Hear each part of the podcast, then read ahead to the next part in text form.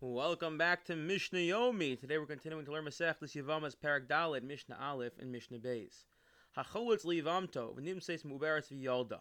The halach is that, and we actually mentioned this in the previous Mishnah, that we wait three months in between doing Yibam or Chalitza, uh, between the death of the brother and doing Yibam Chalitza with his wife, because we want to ensure she is not pregnant from her first husband. Because if she is indeed pregnant, then there's no need to do Yibam or Chalitza. In fact, Yibum uh, would, be Chalitza would be meaningless, and Yibum would be Asa. You can't, you cannot let a, um, uh, marry your brother's wife. So therefore, the case of our Mishnah is going to be: what if they didn't wait?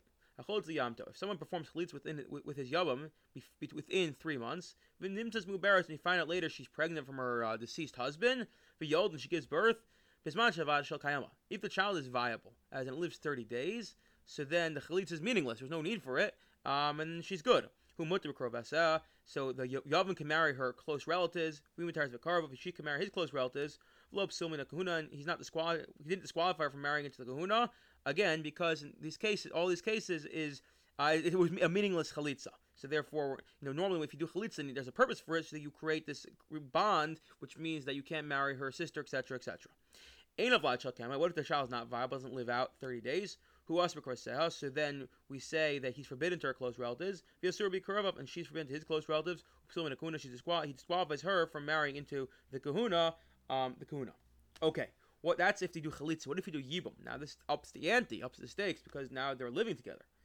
Hakona says yivamta. If someone marries a uh, a within three months, Benim says to embarrassed. They find out later she's pregnant from the first husband. The older she gives birth, is machavat shakem. If the child's viable, yotza, she must be sent away. He's not allowed to marry her because she's an heir to him.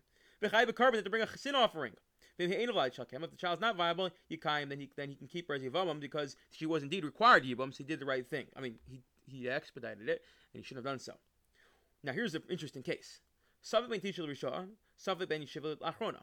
What if she gives birth? We're unsure. Is this baby a child born out of a nine month pregnancy from her first husband?